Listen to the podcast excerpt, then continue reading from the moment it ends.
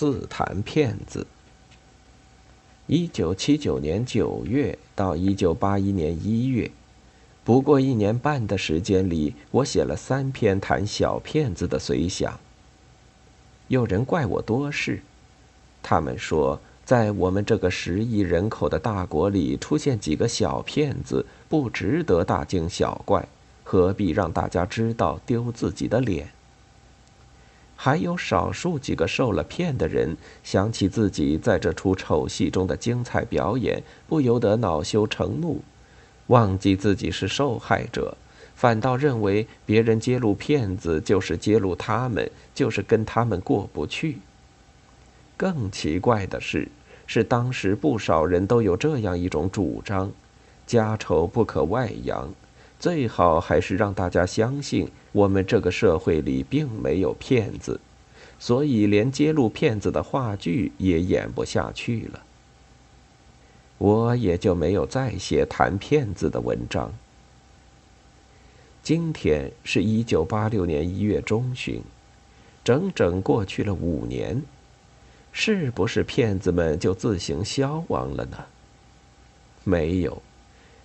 这一段时间里，我虽然又老又病，不能出门上街，可我也听到这样那样的大道小道消息，看到或者买过用过假药假货，甚至接触过一些睁着眼睛说谎吹牛的人。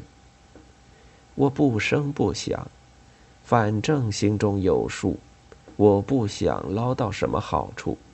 偶尔遇到骗子也不会吃大亏。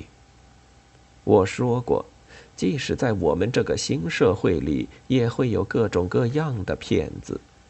骗子的产生有特殊的原因，有土壤，有气候，他们出现了，生存了，这就说明我们社会还有不少的毛病，还有养活骗子的大大小小的污水塘。首先就应当搞好清洁卫生。对付骗子的最好办法，不是一笔勾销、否认他们的存在，而是揭露他们，培养大家识别骗子的能力。不让一个人受骗，必须找到产生他们的原因、土壤和气候，消灭原因，破坏土壤，改变气候。不让骗子在新社会中生存。骗子并不是神仙，他们也食人间烟火。骗子并非一出现就很成熟，他们也是逐渐成长的。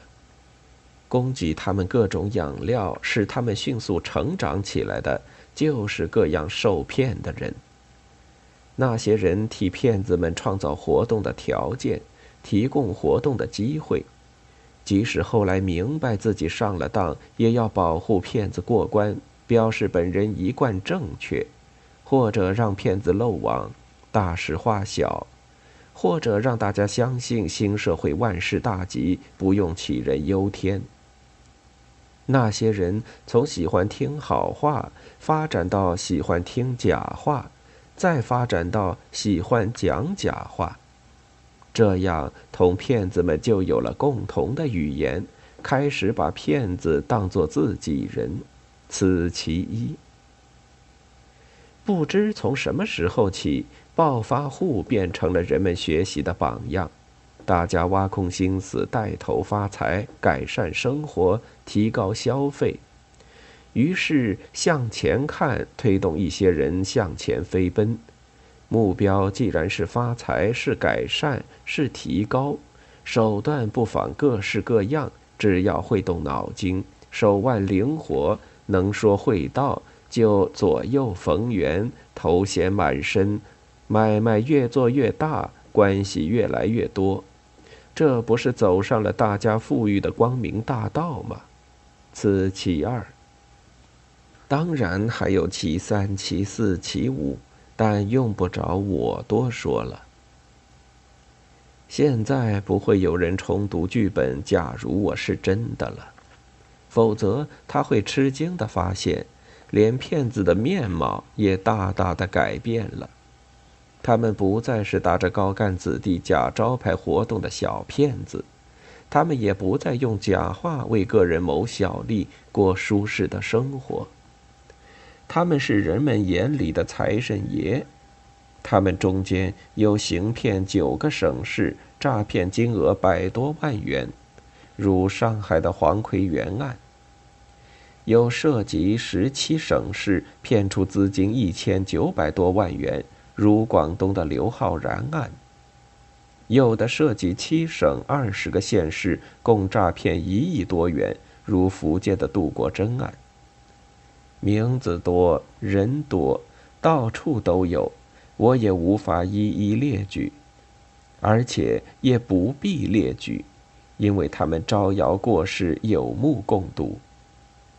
他们像老鼠一样啃我们社会的高楼大厦。他们是一群白蚁，助我们国家的梁木支柱。他们散布谎言，好像传播真理；他们贩卖灵魂，仿佛倾销廉价商品。一帆风顺，到处都为他们大开绿灯。家丑不怕外扬，受害人也会变作同伙。这完全不是七九年的场面了。是不是还要让骗子们再来一个大发展呢？不，现在应当向某些人大喝一声：“睁开眼睛了！”请那些一贯正确的人相信，并非我对骗子有特殊的兴趣。坦白的说，四谈骗子的标题本来就是最后谈骗子。因为已经到了人民与骗子不两立的时候，不需要我在这里讲空话了。八六年一月二十日。